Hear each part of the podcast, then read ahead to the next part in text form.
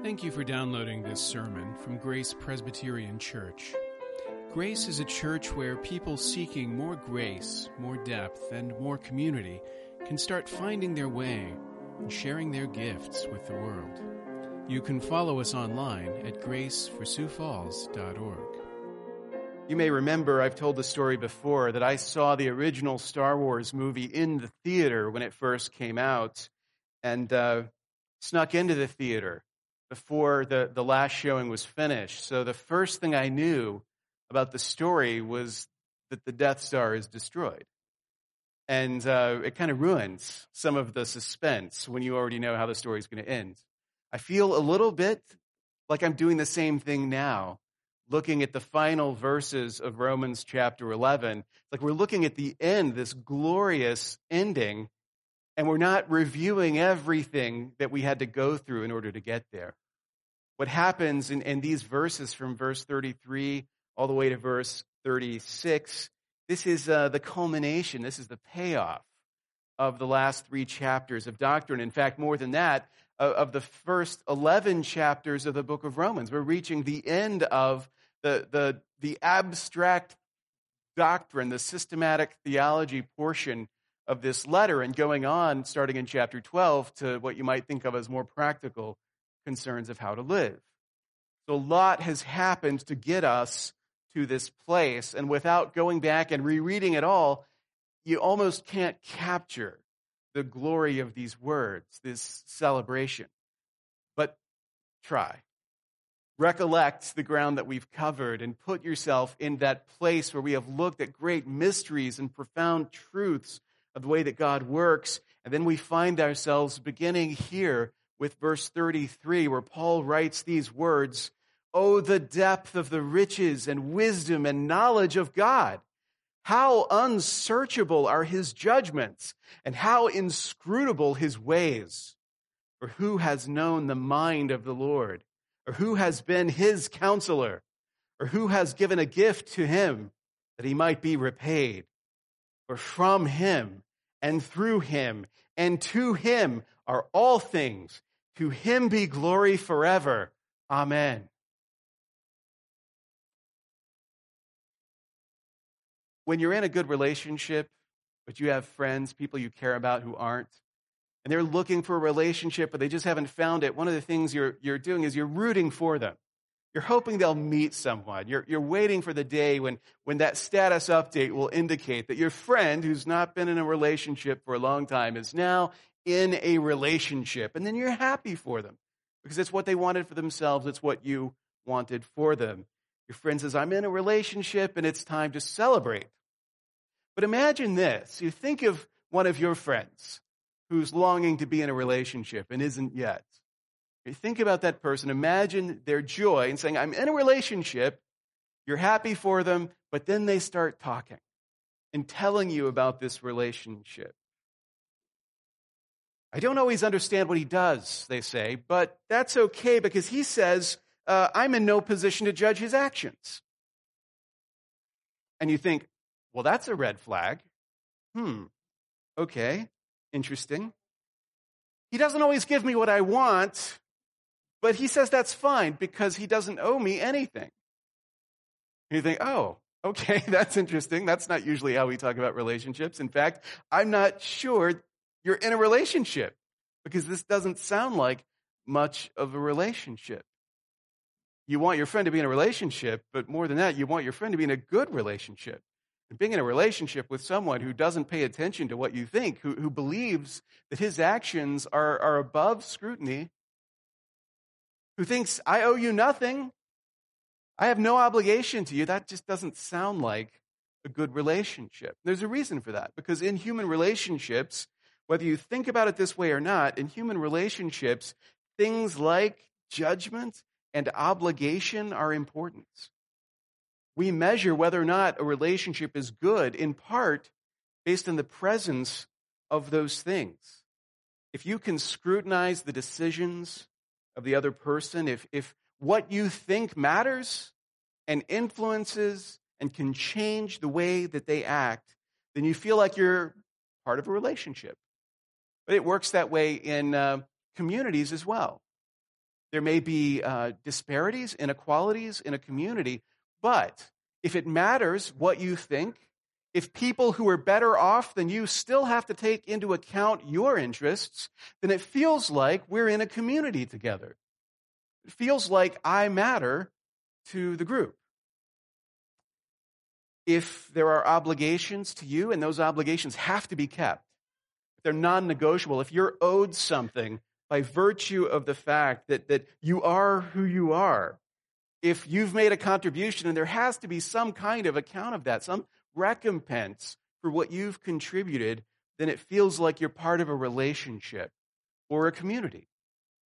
If you've contributed less than others, but what you've contributed still matters to the whole, you feel like you're in a community.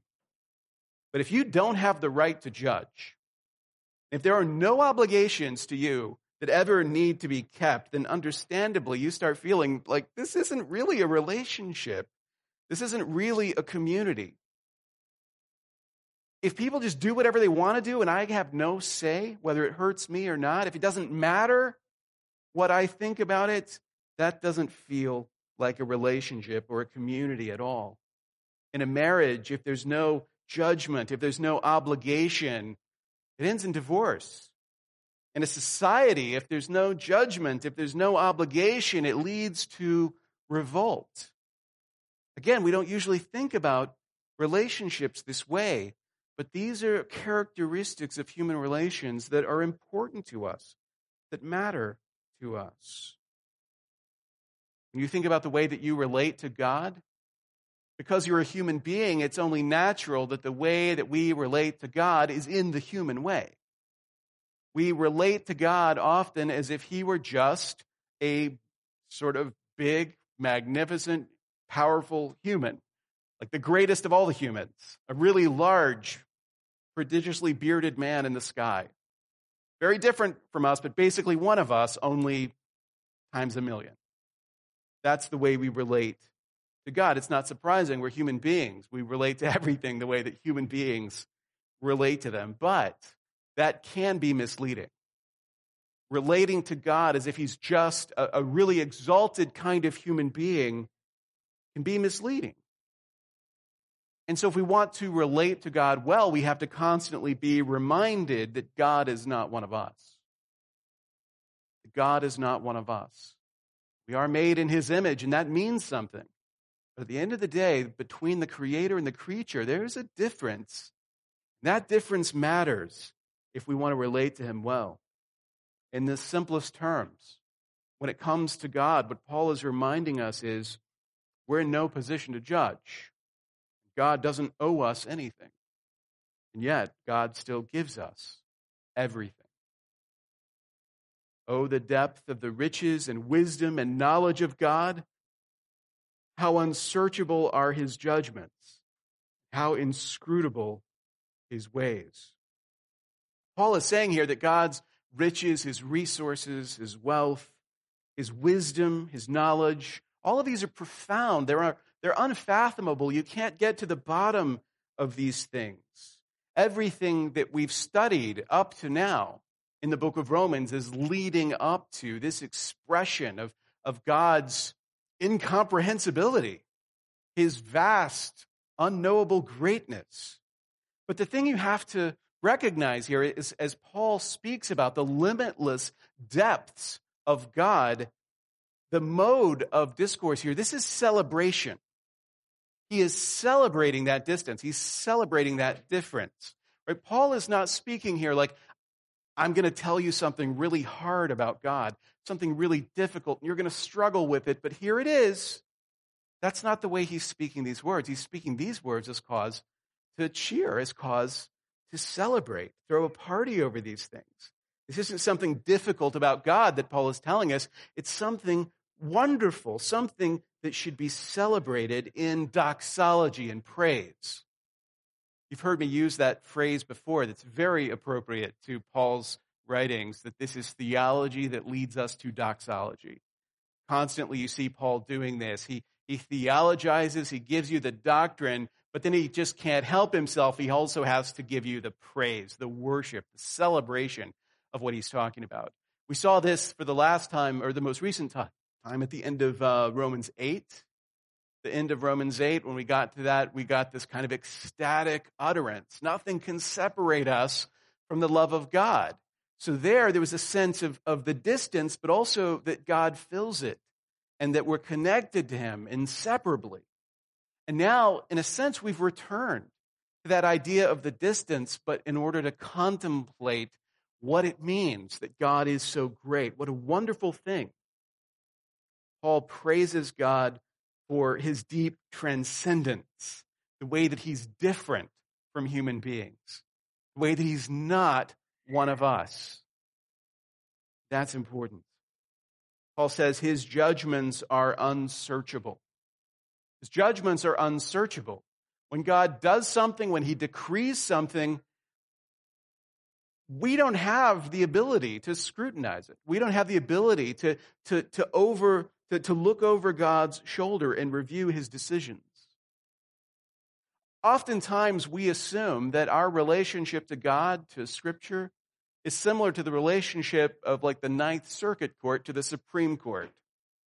Imagine God is the Ninth Circuit Court, and he issues judgments, and those judgments need to be taken seriously, especially once we've reviewed them and are in agreement with them. But sometimes God says things in Scripture or does things in the world that we don't understand or we're not okay with, and in those, sometimes we have to set that stuff aside. You put it that way, it seems absurd, but we act as if we have a kind of right of review over what God does, what he says, and who he is. Paul's saying, no, not at all. His judgments are unsearchable. You're not able to scrutinize him that way. You're not capable of it as a human being. You cannot possibly review his decisions. His ways are inscrutable, Paul says. There's another way of saying the same thing. But to be inscrutable means to be not scrutable. In other words, not subject to scrutiny. When we have questions about something, doubts, we scrutinize. Your husband gets home late, and your bank account has been diminished considerably, and he has a new thing, whatever thing it is that he's always accumulating in the background, and those things add up, and you want to scrutinize that situation. You want to find out what's going on there. Like, wait a second. We already had all the books we needed. We already had all the shotguns we needed. We already had all the trucks we needed, or whatever it is, and suddenly there's another one. I'm going to scrutinize that. If your husband says, well, my ways are inscrutable, there's going to be trouble. But God is saying something similar. Paul's reminding us that when it comes to the relationship with God, God is inscrutable. Like, we aren't capable of understanding. We aren't capable of rendering judgment. He is above human scrutiny. And Paul thinks this is good. He's not putting it out there as something that's problematic. He's not apologetic. He's not saying, look, God does some stuff that raises some real issues, and I can't explain it. He's saying, I can't explain it, but God's wonderful, and I wouldn't have it any other way. That's a very different attitude towards these things than we often have. When we approach these questions, we often approach them as difficulties. We need to do some apologetics around this stuff. That's not what Paul's doing. Paul's celebrating the inscrutability of God, the unsearchability of his judgments. It's good that God is so high above us. It's good that God's ways are so far beyond our ways. And to drive this point home, he does what he often does. He turns to the Old Testament. It gives us some Old Testament wisdom. For who has known the mind of the Lord? Who has been his counselor? If you look in your Bibles at Isaiah chapter 40, starting in verse 13, Isaiah says, who has measured the Spirit of the Lord? Or what man shows him his counsel? Whom did he consult? And who made him understand? Who taught him the path of justice? And taught him knowledge? And showed him the way of understanding? As you hear all those questions, if it's building suspense and you're thinking, who? Tell me, Isaiah, who did this? You're missing the point. Isaiah is asking rhetorical questions. The answer is obviously no one. God didn't learn wisdom from anybody. God is wisdom. God is so much higher that he says no one has known the mind of the Lord. No one gets him. No one understands him. No one knows where he's coming from. No one can give him advice. None of us can go up to God and say, look, I see what you're trying to do here, but there is a better way. Let me explain. That never happens in your relationship with God. Or who has given a gift to him that he might be repaid? Again, now look back at Job chapter 35. Job chapter 35 and around verse 7. No, verse 6. So this is Elihu speaking. He's the young man who comes at the end of the book. He's been there the whole time, but he's never been mentioned, and he's let all of Job's friends and Job speak their wisdom. But when he realizes they're all wrong, he finally can't shut up. He's got to say something. And he rebukes everybody, Job, Job's friends, everybody. And he doesn't get rebuked. Elihu is speaking words of truth. Here's what he says in verse, this is chapter 35, verse 6. If you have sinned, what do you accomplish against him? In other words, what harm have you managed to achieve to God? How have you hurt God? If your transgressions are multiplied, what do you do to him? If you are righteous, what do you give him? Or what does he receive from your hands? He's not minimizing the badness of sin or the desirability of righteousness. He's just pointing out that you're not somehow getting at God through your sin, and you're not doing him a favor through your righteousness. No one has given God a gift. No one has put God under an obligation. God doesn't owe anyone anything. None of us have done God a favor in any way. God doesn't owe us anything. He's so much higher than us. No one understands his thoughts. We cannot understand the mind of God. We can only understand what he reveals to us. We cannot offer him advice on how better to accomplish his plan than what he's done himself. We cannot give him anything that is not already his. And we make this point every week when we pray to dedicate our tithes and offerings. And we give our offerings to God, and we don't expect him to thank us. We're not doing him a favor. We're not helping him out. We're not making all the difference between the success or failure of his ministry. We understand that what we're doing is we're giving back to him what is already his, that all that we have comes from him. This is the same idea. God has never been in debt to anyone, or under obligation to anyone. And if we're going to have a relationship with God, we've got to know those things. We've got to remember those things, because a relationship with God involves immanence, but also transcendence. Immanence is like nearness, closeness. Transcendence is distance. God is so high above us. God cannot be scrutinized.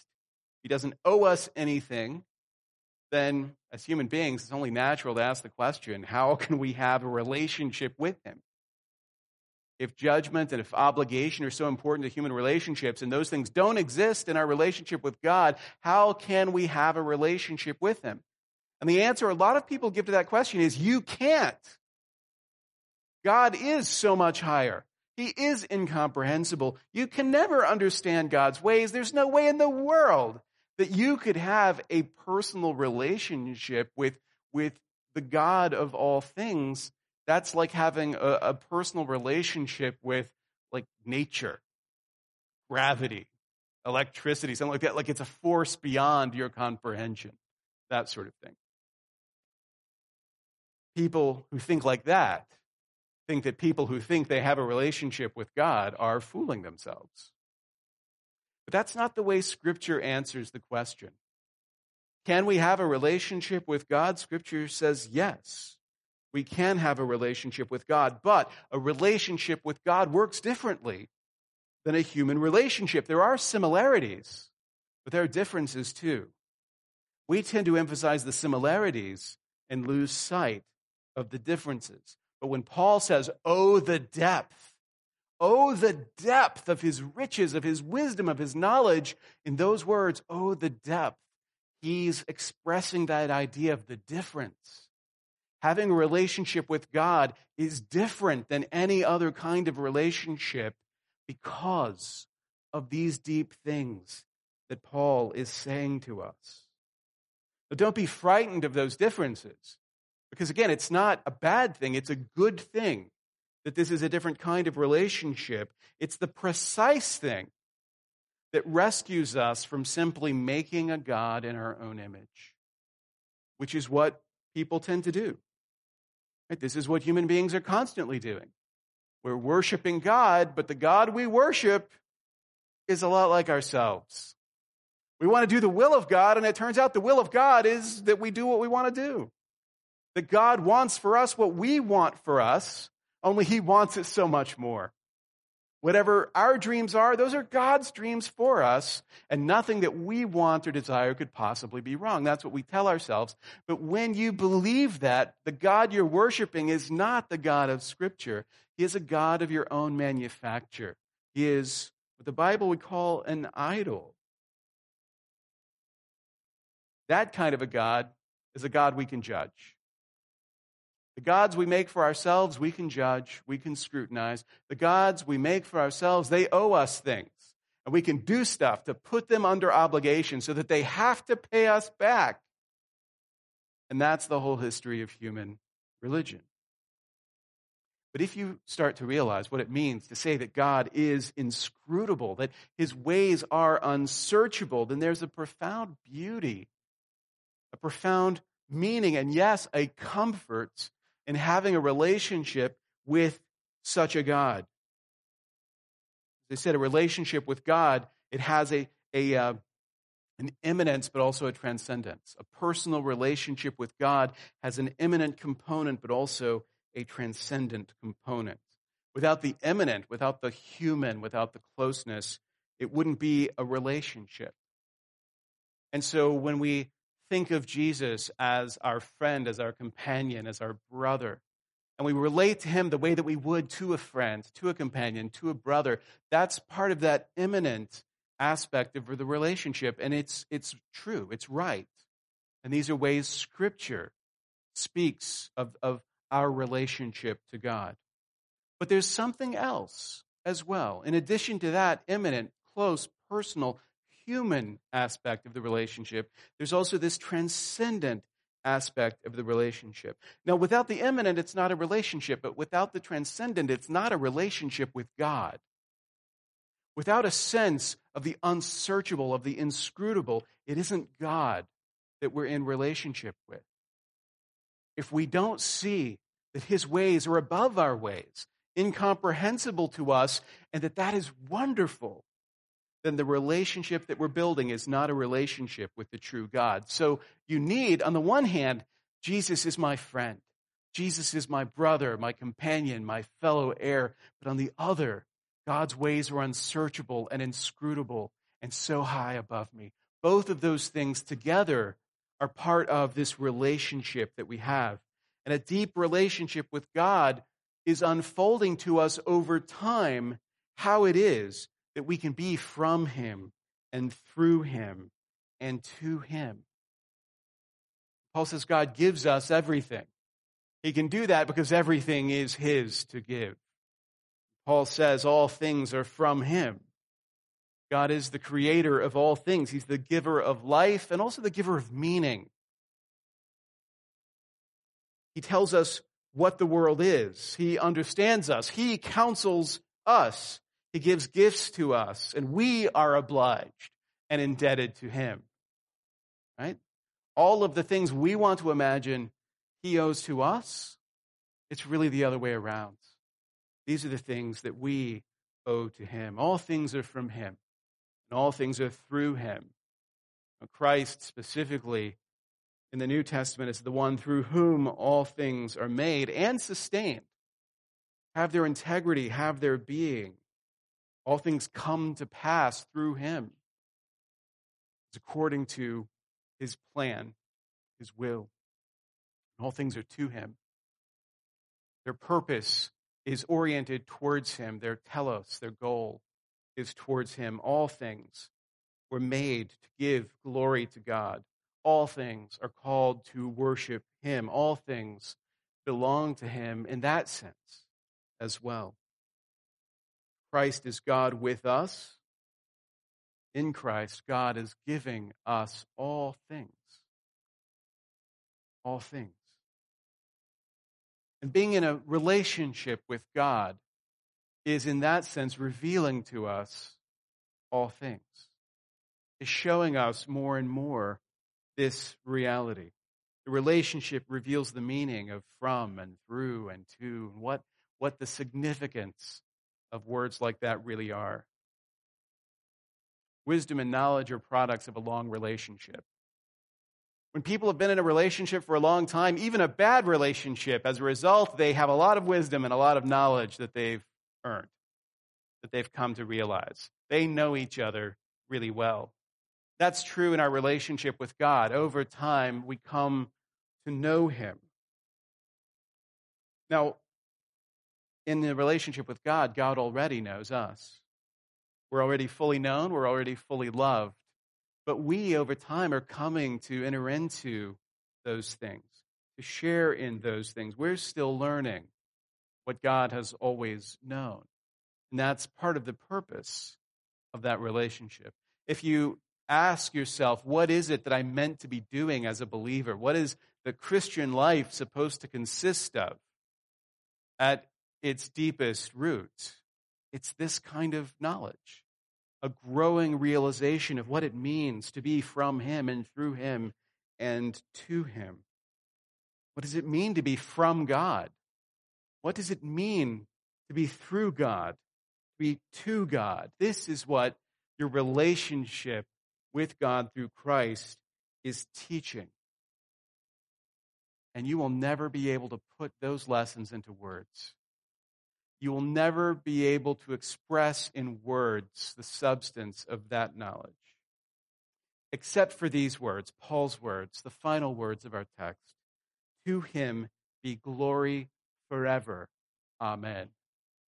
To him be glory forever. Amen. In those words, as brief as that statement is, it contains all the wisdom, all the knowledge that is being imparted to us to be able to speak those words.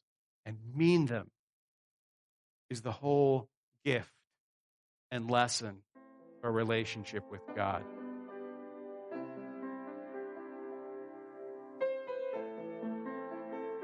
Thank you for listening.